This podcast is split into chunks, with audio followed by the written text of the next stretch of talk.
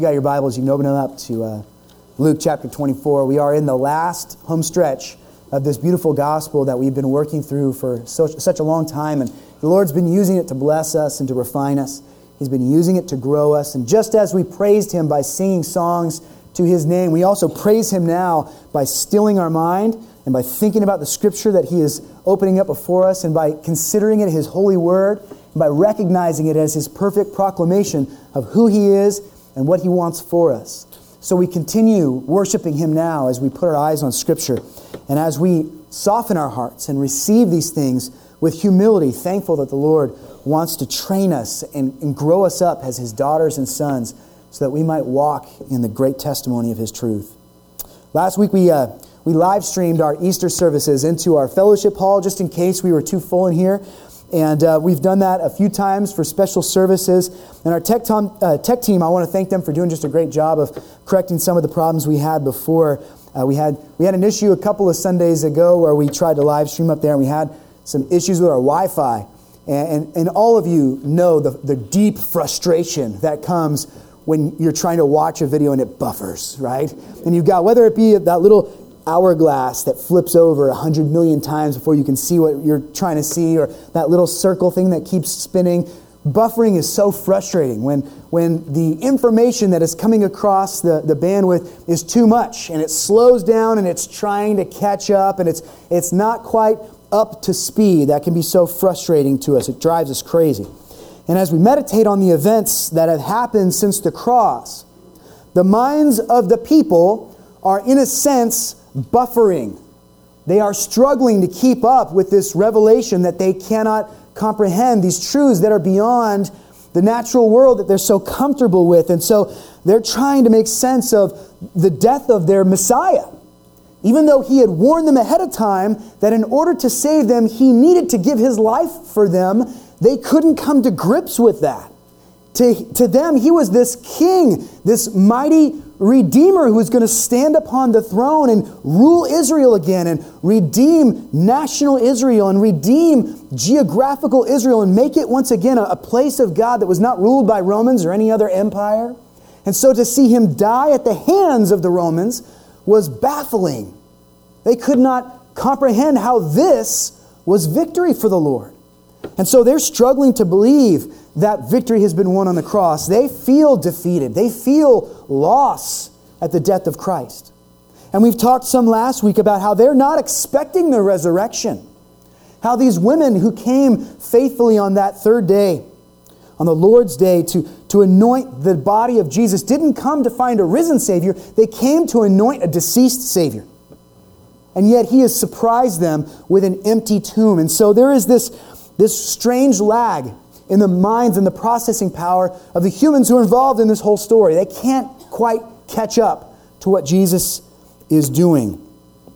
And so, as Jesus continues to reveal his risen self, reality is going to slowly begin to come into better focus for these disciples.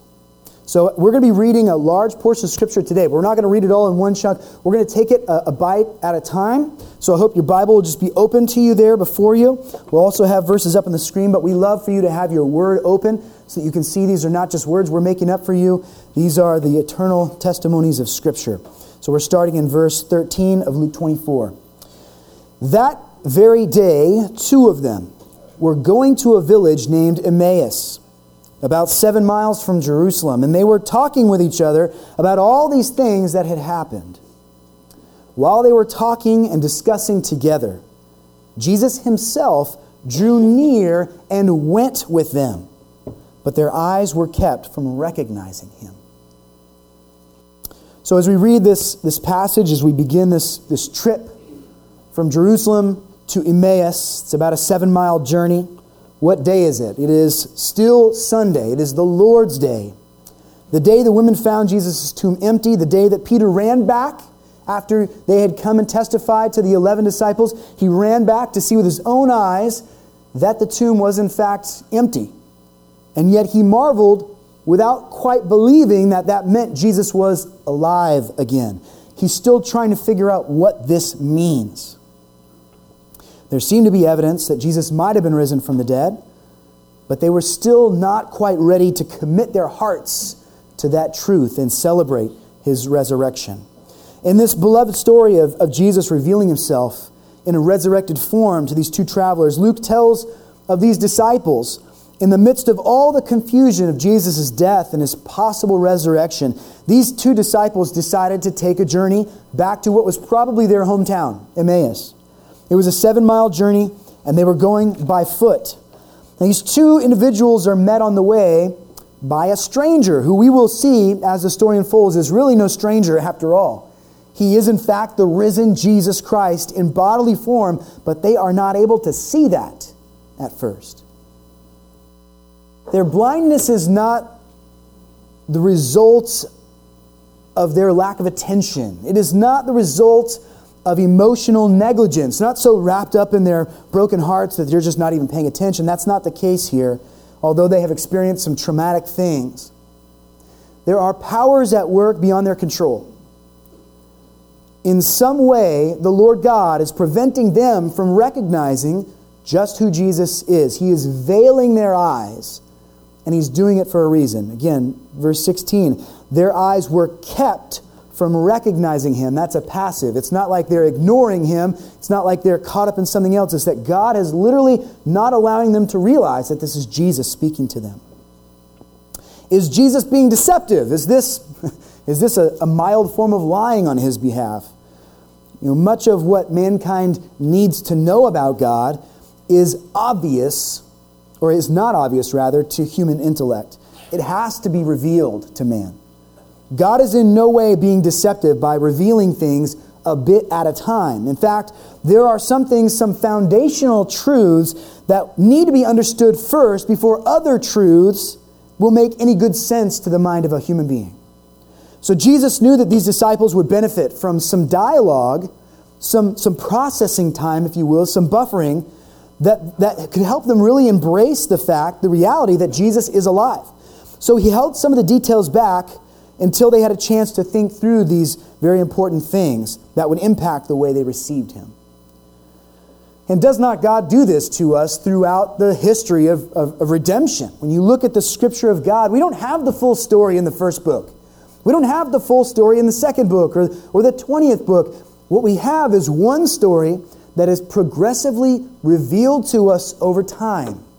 And God, in His mercy, gives us a little more and a little more and reveals another layer and peels back some more truth so that we can, as we journey through this history of God saving His people, we can gain more and more knowledge and build upon the foundations that He has laid for us until we understand with good clarity.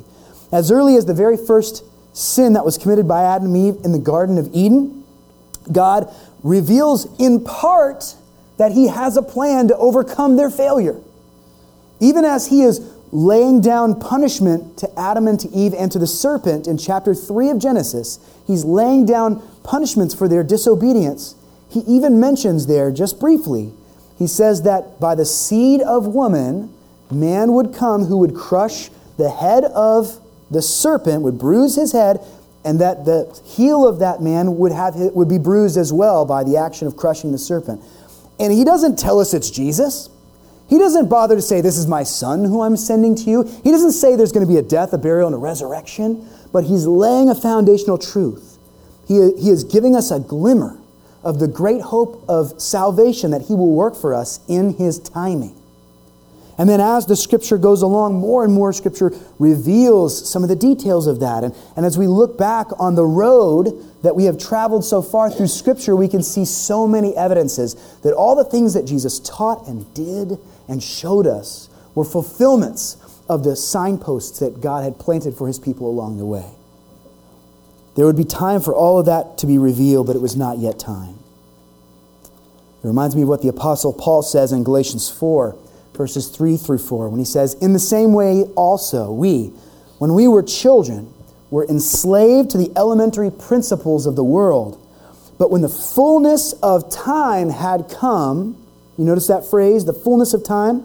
God sent forth his Son, born of woman, born under the law, to redeem those who were under the law, so that we might receive adoption as sons. So, so God has had this idea, this picture of salvation from the very beginning, he knew that he would send his son, Jesus Christ. Even before Adam drew his very first breath, God knew it. He knew that Adam would fail. He knew that Eve would fail. He knew that we all would. And that in order for us to be redeemed, he would have to show us true victory. And so, in the fullness of time, when, when the world was ready for it, when, when it pleased the Lord to do so, he revealed Jesus, the Son. And that, that picture that was we got a glimpse of in Genesis 3 became a reality. So, because these two travelers needed instruction to understand the resurrection as the fulfillment of Scripture, Jesus hid his identity from them. He veiled it, but only for a time. Now, continuing on in, in, Luke 24, verse 17, and he said to them, What is this conversation that you are holding with each other as you walk? And they stood still, and they looked sad. And then one of them, named Cleopas, answered him, Are you the only visitor to Jerusalem who does not know the things that have happened here in these days? And he said to them, What things? And they said to him, Concerning Jesus of Nazareth, a man who was a prophet mighty in deed and word before God and all the people, and how our chief priests and rulers delivered him up to be condemned to death and crucified him. But we had hoped that he was the one to redeem Israel. Yes, and besides all this, it is now the third day since these things have happened. Jesus has concealed his identity to these travelers, and the identities of the travelers themselves are not completely revealed to us, are they? Uh, in verse 18, we're only told the name of one of these two individuals. The one that we do know is a man named Cleopas, and the vast majority of what we know of this man we learn from this very story in Scripture.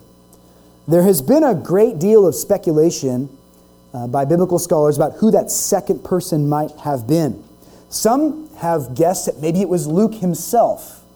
It was not uncommon for people who were writing about events that happened to kind of neglect to put their own name in the story as a sense of, of, humility, to show that they were not writing their story to exalt themselves, but rather to tell God's story. They might happen to play a small part in it. You see that a lot in John's gospel, as he often calls himself not John, but the disciple that Jesus loved, the beloved disciple because he's trying to be humble. He's trying to, to not exalt his own name. So maybe this was Luke traveling with Cleopas, and that's perhaps why he knows the details of this, this wonderful small story. Some early church fathers actually testified that the second person was James, the half brother of Jesus. There are others who have claimed that the unknown traveler was Simon Peter. If that were true, it would explain a later verse, verse 34 of chapter 24, where it says that Jesus uh, appeared to, to Simon Peter personally. We don't have any other account of that happening, so perhaps this is that personal account that is spoken of. Lately, the, the kind of interpretation du jour is that perhaps the traveler was Cleopas' wife. There is a verse in John where one of the ladies who came to the tomb to anoint the body of Jesus was the wife of Clopas, which is very similar to Cleopas. So some people think maybe there was a clerical, you know, error there. Maybe there's two ways of spelling it. And perhaps this is the woman who came to the tomb with Mary Magdalene and the other Marys to anoint the body of Jesus. You know, ultimately, friends, the Lord knows what we need to know and what we do not need to know about His Scripture. And for reasons known only to Him, the identity of the second traveler is still by and large a mystery to us.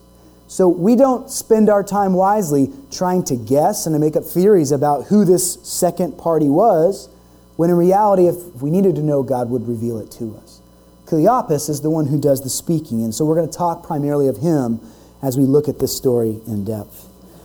Jesus is the one who initiates the conversation. He engages these two as they travel upon the road to their destination. Cleopas and his companion whoever it is, are having a significant discussion as they walk that road. And Jesus inquires as to the topic of their conversation. The word in the, in the Greek for conversation or discussion here is antibelein, which is a word that doesn't occur anywhere else in the New Testament. It's an interesting word. It means to throw back and forth. So, what it means is they are throwing ideas back and forth, trying to make sense of what they witnessed. They don't get it. It doesn't fit into their mindset. So they're trying to, it's almost like if you've seen a really complicated movie and afterwards you can't help but sit there with the other person and say, What did we just watch? You know, how, how did that really end? Did, they get the bad guy in the end? I still don't know. And so they're, they're going back and forth about is Jesus risen? Is he not risen? What do we do now? How should we respond to all that we have witnessed? And when Jesus asks what they're talking about, he, he gets a physical reaction from the disciples. They stop in their tracks. When he mentions, hey, what are you, what are you talking about here? And they stop and they have to explain themselves. They, they look physically sad to him. I mean, they, it weighs heavy on their hearts. These things that have transpired are not just news to them, it's their very life. They are disciples, they are followers after Christ, and now their master's dead, and they don't know what to do. And so they are wearing their heart on their sleeves, so to speak. Their disposition conveys the overwhelming emotions that have bombarded them through these last three days. The thing that they hoped and trusted would happen did not happen the way they thought it would. Rather than having a king who is now assembling an army of Israel and, and pushing the Romans out of the Holy Land and retaking it for the Lord God, rather than seeing these things happen, their dear friend has been tortured and crucified and put to shame in a public way. so they don't know what to believe or do in light of what they've heard. So Jesus asks them to clarify, and in verse 18, Cleopas answers, and he answers somewhat rudely. He says, Are you the only visitor to Jerusalem who does not know the things that have happened there in these days? And since he's referring to Jerusalem there, we can assume that these two, as they were walking the road, did not meet Jesus head to head, but rather he came and caught up with them because they assumed he was in Jerusalem as they were.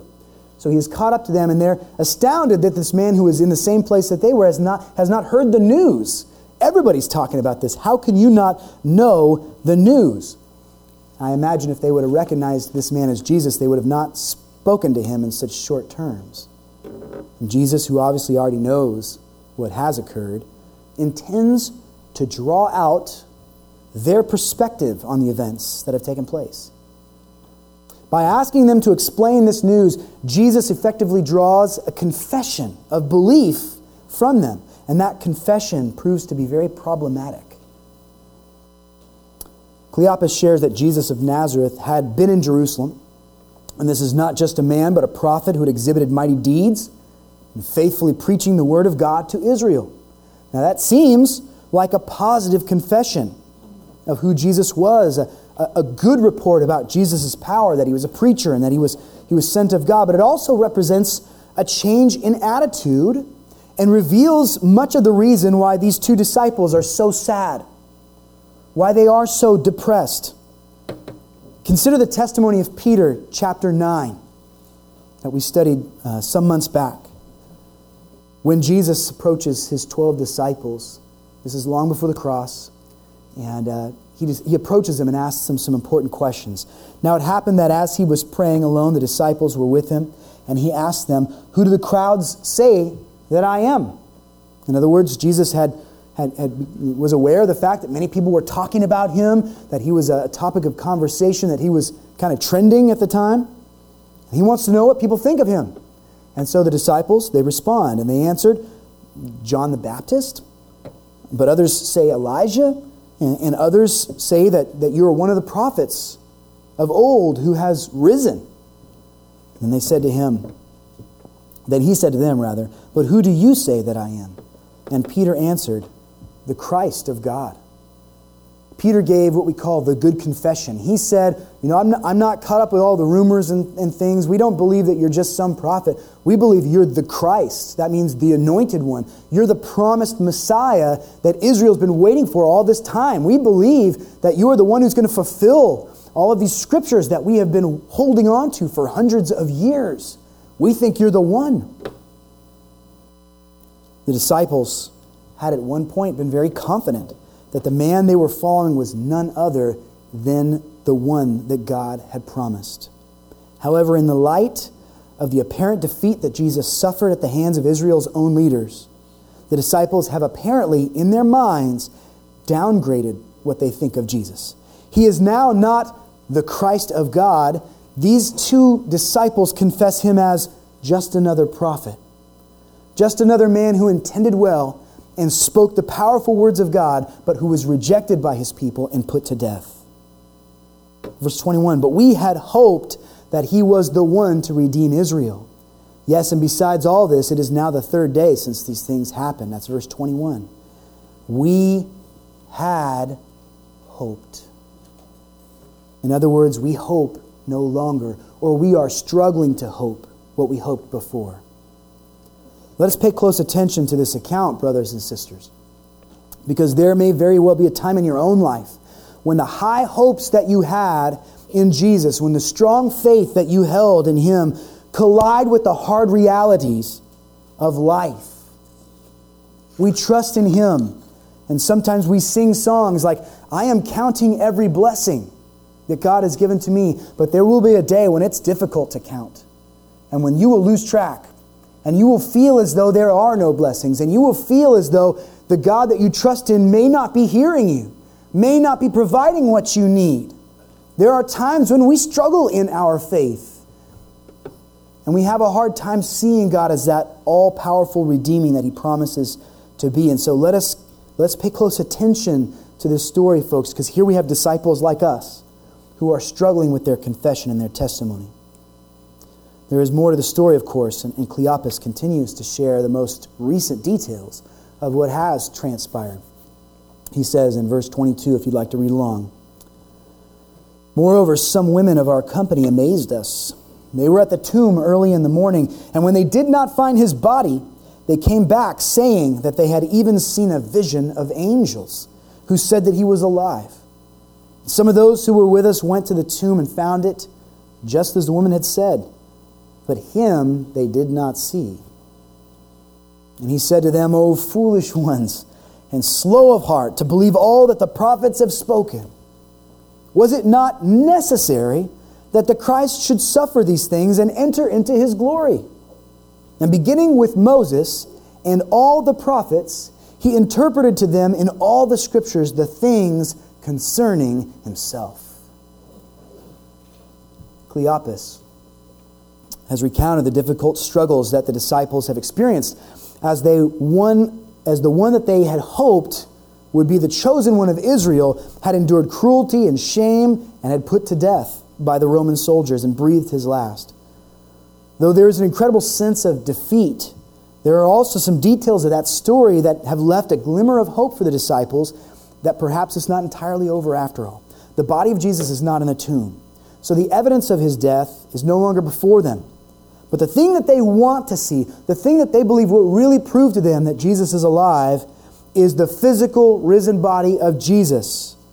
And they did not find him at the tomb. Verse 24 said, So some of them who were with us went to the tomb and found it just as the women had said, but him they did not see. That's what they want. They want that physical evidence that Jesus is risen. And do you catch the irony of this? The thing they are lamenting that they don't have, this physical proof, is standing in front of them. They're literally having a conversation with the risen Jesus, and they're essentially saying that if we could just see the risen Jesus, we'd believe. And here he is. But he is veiled to them, they cannot see it. For the believer, the presence and the nearness of Jesus is a constant reality, whether we perceive it or not. Often, when we cannot seem to see Jesus, in the difficult circumstances of life that we are having to endure and go through, when we can't recognize His presence, when we can't identify it, whether so I just don't feel that He's near to me, or I'm not seeing answers to my prayers the way I thought they would be answered, when we can't seem to see Him, He is always right beside us. Perhaps in hindsight, after we go through the events that God has ordained for us, we will be able to see some of the ways that He was walking step by step with us we're able to wonder how we could be so blind so as to miss him.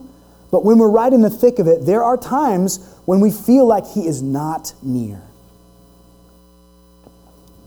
Uh, there were times in my own life when I felt this. I served at my, my first church that I served at was a small church in Livermore, where as hard as we prayed, and as much time and effort as we put into that work of God, and we desire to see that church grow, and we desire to see the hard hearts of some of the individuals there softened and, and grab on to the mission of God, we just did not see the progress we wanted to see. And I, I often went to bed at night just staring at the ceiling, wondering, how am I supposed to interpret all this, God? Are you near to me? Are, are you working in my ministry, or am I doing something wrong that has pushed you away? Where is Christ? And yet, in hindsight, I value that stretch of my life as so vital to making me who I am today. And by helping my wife and I learn to trust in Him and in Him alone, and not be the kind of ministers that are only rejoicing when there are results and when we see numbers and when we see great visible and, and, and obvious victories, but instead to, to trust that Christ is working. And then in obedience, we follow his plan no matter how that brings consequence into our life, no matter how hard that might make our path, that we just simply trust in him and keep moving forward. And at this point, as Jesus is listening to them, though he, they still do not recognize him as Jesus, he's still just a traveling stranger to them. He hears what they have to say, and then he openly rebukes them. These downhearted disciples, these depressed, gloomy ones who had followed after Christ, they receive a correction from this stranger who doesn't even know them. He points out that they are foolish.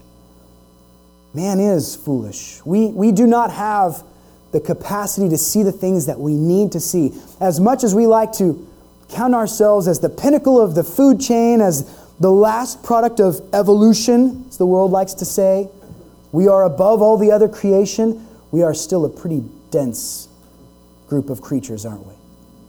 We are foolish ones. We do not see what we ought to see. We see what we want to see, and often it is a complete mirage.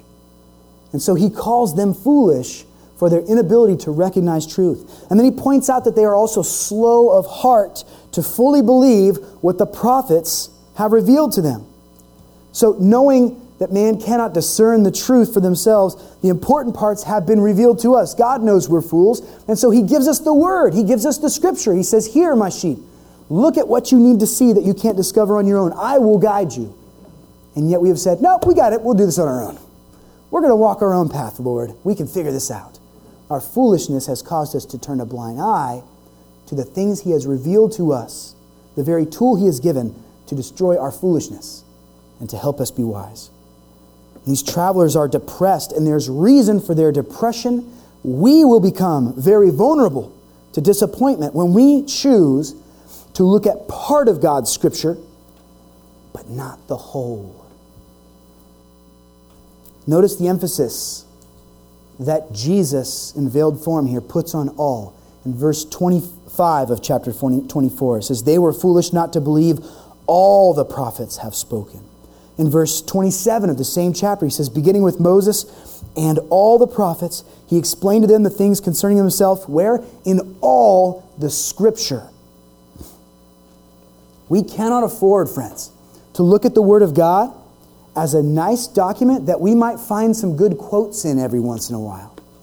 That if we flip through, maybe we'll find a verse or two that will warm our heart and give us some inspiration. That cannot be what this word represents to us. It must be bigger than that. God has given us the word so that the whole of the word can guide our steps and direct our paths. Their fault was in focusing on parts of God's word, but ignoring other parts. We do the same thing. They saw the promise of redemption. They saw the promise that the line of David would not be interrupted, that a king would rise up, would redeem Israel, would restore the kingdom of God. They saw that and latched onto it. And then they didn't bother to read the other parts of Scripture that described how God would do this miraculous feat. They overlooked the, the, the scriptures that made it very clear that this one to come would be a man of sorrows and acquainted with grief. They overlooked the idea that he must be the pure, spotless lamb that gives himself for Israel. They looked they overlooked all the imagery that had been given to them in the Old Testament sacramental system. They overlooked so much of what God had because that wasn't appealing to them. They liked the promises. So many of us want the blessings of God, but we don't want the responsibilities that He also calls us to, don't we? We want the Lord God to make us healthy and wealthy and wise, but we don't want Him to tell us, go work in the nursery, there's nobody else doing it. Go pick up that person who doesn't have a ride to church, do it faithfully, they need to be there. You've been given a lot so that you could give part of it to that other person who's struggling right now. Go and share the blessing I've given. We don't want to see those parts because they don't directly bless us. I want victory in Christ. I want to be an overcomer. But I don't quite want to hear about this surrender business where I am called to be a bondservant of the Lord, where I surrender my heart and life to Him, and then He, as my sovereign King, directs and guides and instructs and corrects me. I want a place in heaven. I want to be where there's no sin and pain and heartache and trial. But I'm not so interested in personal holiness. If I'm going to belong in heaven one day, the scripture tells me that God's going to have to sanctify me. He's going to have to take the parts of me away from me that don't belong in a perfect place like heaven. So many of us just want the heaven, but we don't want the refinement that God uses to make us fit for heaven. These Jews wanted a king and a kingdom, but they weren't receptive to a servant king. They weren't receptive to one who would suffer and die and rise. And doing so, win not only the physical battle against Rome, but the spiritual battle against our own enemy, sin, which dwells within us. I want us to, to catch something very important here. Jesus could have at any moment said, Oh, you need proof?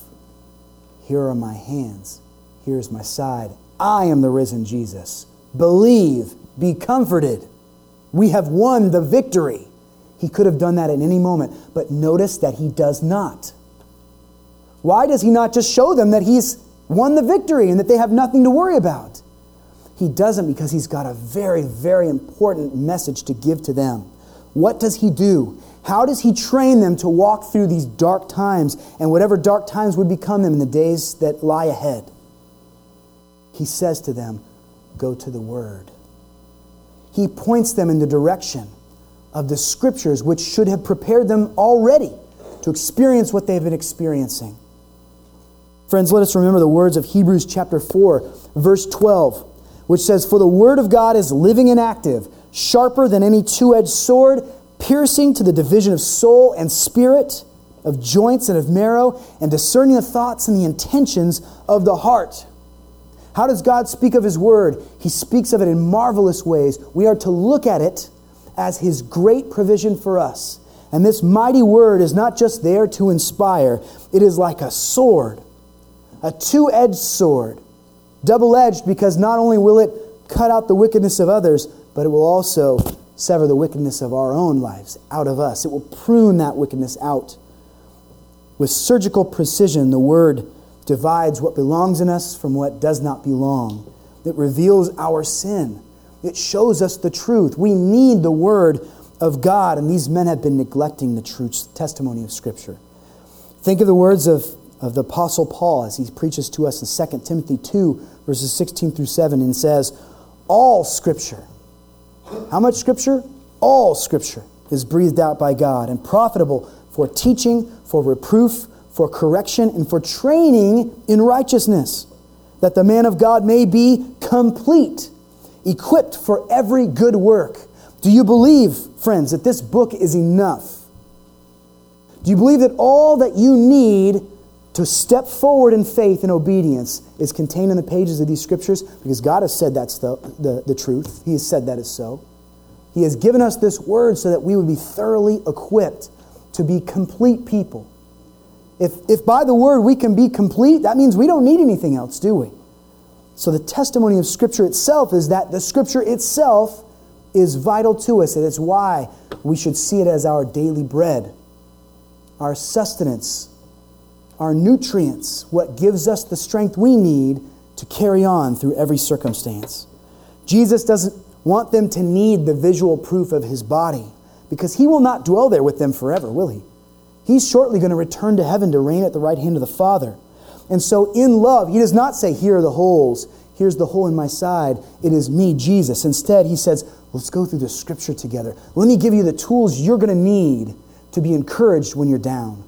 Let me give you the strength that you're going to need when you are weak. It is revealed truth that God has blessed you with and gifted you with. Let me teach you the Scripture.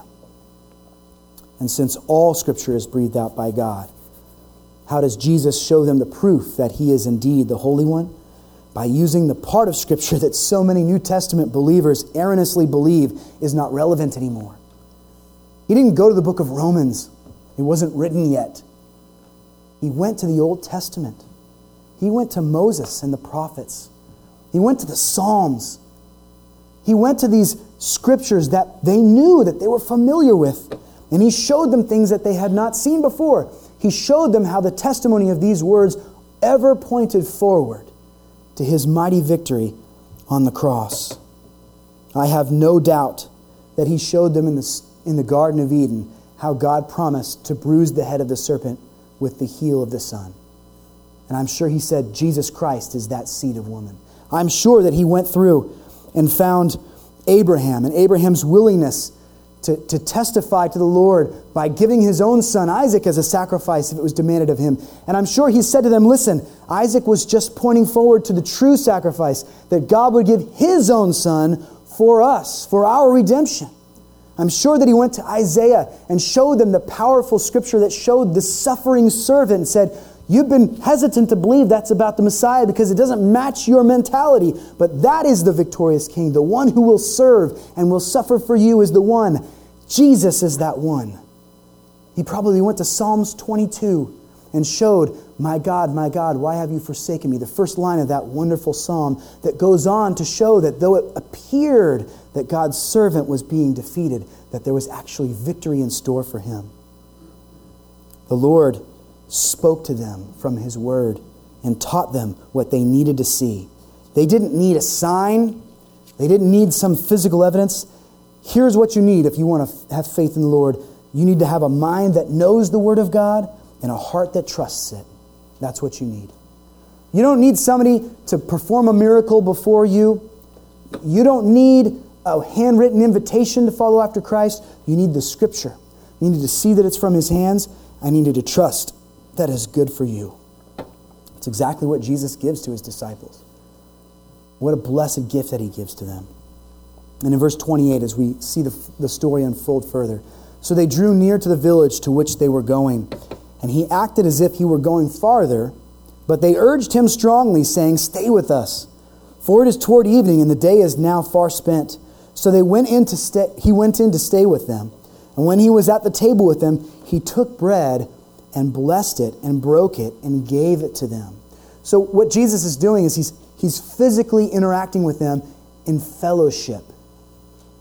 He is spending time with these, his disciples. Again, they don't know who he is yet. They've seen enough of him to be drawn to the things that he says, but they're still not aware of what he, what he, what he really represents. And as he breaks the bread, verse 31, their eyes were opened and they recognized him, and he vanished from their sight. And they said to each other, Did not our hearts burn within us while he talked to us on the road, while he opened to us the scripture? And they rose that same hour and returned to Jerusalem. And they found the eleven and those who were with them gathered together, saying, The Lord has risen indeed and has appeared to Simon. And they told what had happened on the road and how he was known to them in the breaking of the bread.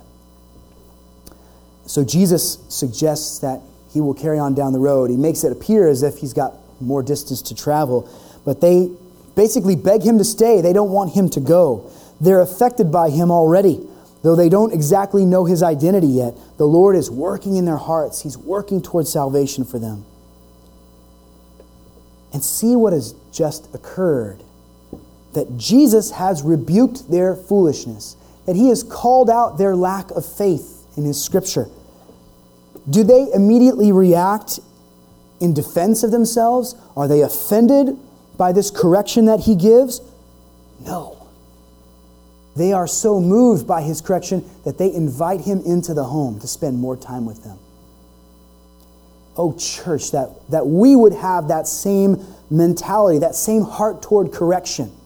That when somebody is brave enough to come to us and say, Brother, sister, I see an error in your life. I see that you've strayed from the path.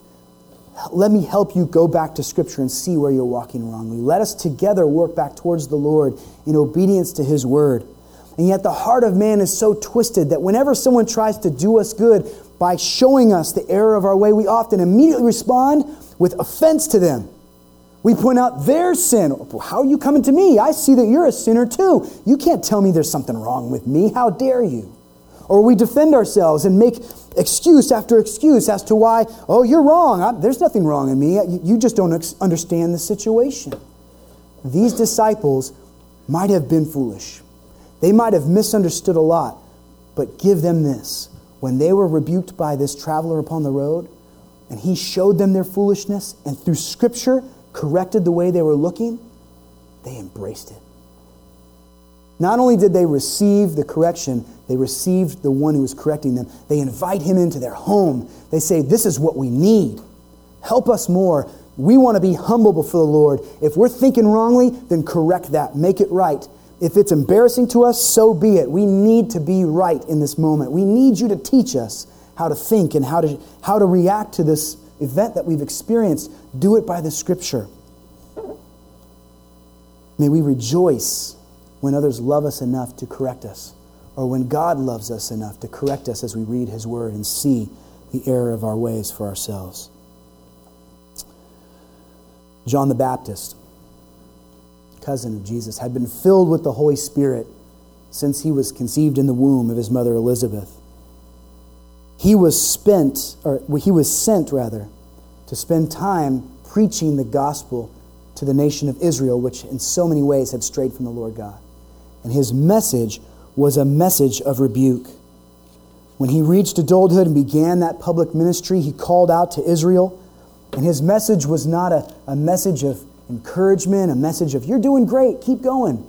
His message was a message of repentance. Israel, you are in sin. Correct what is wrong. Come to the Lord God. Humble yourself before him. Be baptized for the remission of your sin. A bold wake up call that their blood relationship with Abraham was not going to save them if they had no heart for the Lord God. John boldly proclaimed that their personal sin was ruining their relationship with the Lord. And no amount of religious obedience to the law of Moses could overcome that. That's not the kind of message that anyone wants to hear. It was an offensive message, a message that indicted the people and revealed things about them that they would rather keep hidden. And those who had gathered to hear John preach by the waters of the Jordan would have never made it to the waters of baptism if they had refused to stop and consider the words that John preached. Though harsh, though embarrassing, though critical and difficult to accept, some of them were able to see that they were in fact true words. And by faith, they went forward and were baptized because they were not content to dwell in their sin they wanted more than that. They wanted to be near to God. And it is at this point, friends, now Jesus reveals, having taught them the word, having shown them the error of their ways, having been received into their home despite his rebuke, having been invited to a closer fellowship, that Jesus finally lifts the veil and reveals his identity to these humble disciples. And for just a moment, they see before them their friend. This Messiah, this chosen one that they thought was dead, he has been speaking to them the whole time. Why does he wait until this moment to reveal himself? They needed to see the error of their expectations. They needed to understand that they were thinking wrongly about the Messiah, and so he wanted to correct that thought before he showed them this great, amazing hope that he was, in fact, alive. They needed to learn to trust the things that are unseen, rather the things that are, are seen. He wanted them to develop the skill of knowing that Lord's promises will be kept. They don't need a sign. They don't need the physical presence of the Messiah. If God has promised to redeem them, he will make it so. He needed to be reminded that the Word of God is sufficient for them. That as long as they have that testimony of Scripture, then they have good hope. And they have a, a direction, a path upon which they can walk. And they needed to have a heart that received his authority and humbly accepted his guidance and his leadership. Friends, we experience true fellowship with him when we humbly approach him in prayer and seek him in his word. This is not the only time that Jesus meets someone upon a road, is it? The road to Emmaus is one example of travelers being interrupted upon their journey. They had somewhere they wanted to go, and Jesus had a different plan for them. These two, even though it was dark, remember they said to Jesus, Don't go further. Stay with us. It's too dark to travel. Once they see that Jesus is alive, what do they do? They put their sandals back on and they get out on the road, even though it's nighttime. They've got to get back to Jerusalem. They've got to go tell their brothers and sisters that their Savior's risen indeed. They have to testify. But this is not the only story that involves a road and travelers, is it? We read in the book of Acts of Philip, one of God's faithful, who was traveling into Samaria and comes across a carriage. And upon that royal carriage is a eunuch who represents authority from Egypt. He is a foreigner. And yet the Holy Spirit prompts Philip, and he walks up and asks the man, What are you reading? He has a scroll open in, in this carriage. And this wealthy man who didn't have to respond to him says, Well, I'm reading the book of Isaiah. It's a Jewish scripture, an Old Testament scripture. That's what I'm reading. And he says, Well, do you understand what it says? He says, How can I understand it? Unless there is someone who can interpret it for me. And so Philip gladly steps up into that carriage with that eunuch and preaches the gospel of Jesus from what? From the Old Testament, from the scriptures that God had provided. And he shows him, just as Christ has showed those two travelers on the road to Emmaus, showed them why they should believe that the resurrection of Jesus Christ means life to those who trust in him. We saw another interruption upon a road when Paul uh, decided, as a, or actually his name was Saul back then, when he decided to travel to a place called Tarsus, uh, or to Damascus rather, so that he might persecute Christians, so that he might imprison some who were in the church. And he also is interrupted by somebody he doesn't at first recognize. The Lord Jesus Christ himself appears to Paul in a blinding light and tells him that he is kicking against the goads, that his idea of the kingdom of God is wrong and that he needs to let the Lord God correct that vision of the kingdom. He is humbled and made blind, and yet he doesn't push back and demand that he is in the right. He humbly receives this correction, and it changes the course of his life forever. Friends, we are all in process. We are people on journey. We walk through this world not exactly knowing where we are going, but God knows. And his great love for us causes him to reach down into this sinful world and by his love take hold of our hearts and minds and show us that there is a more excellent way.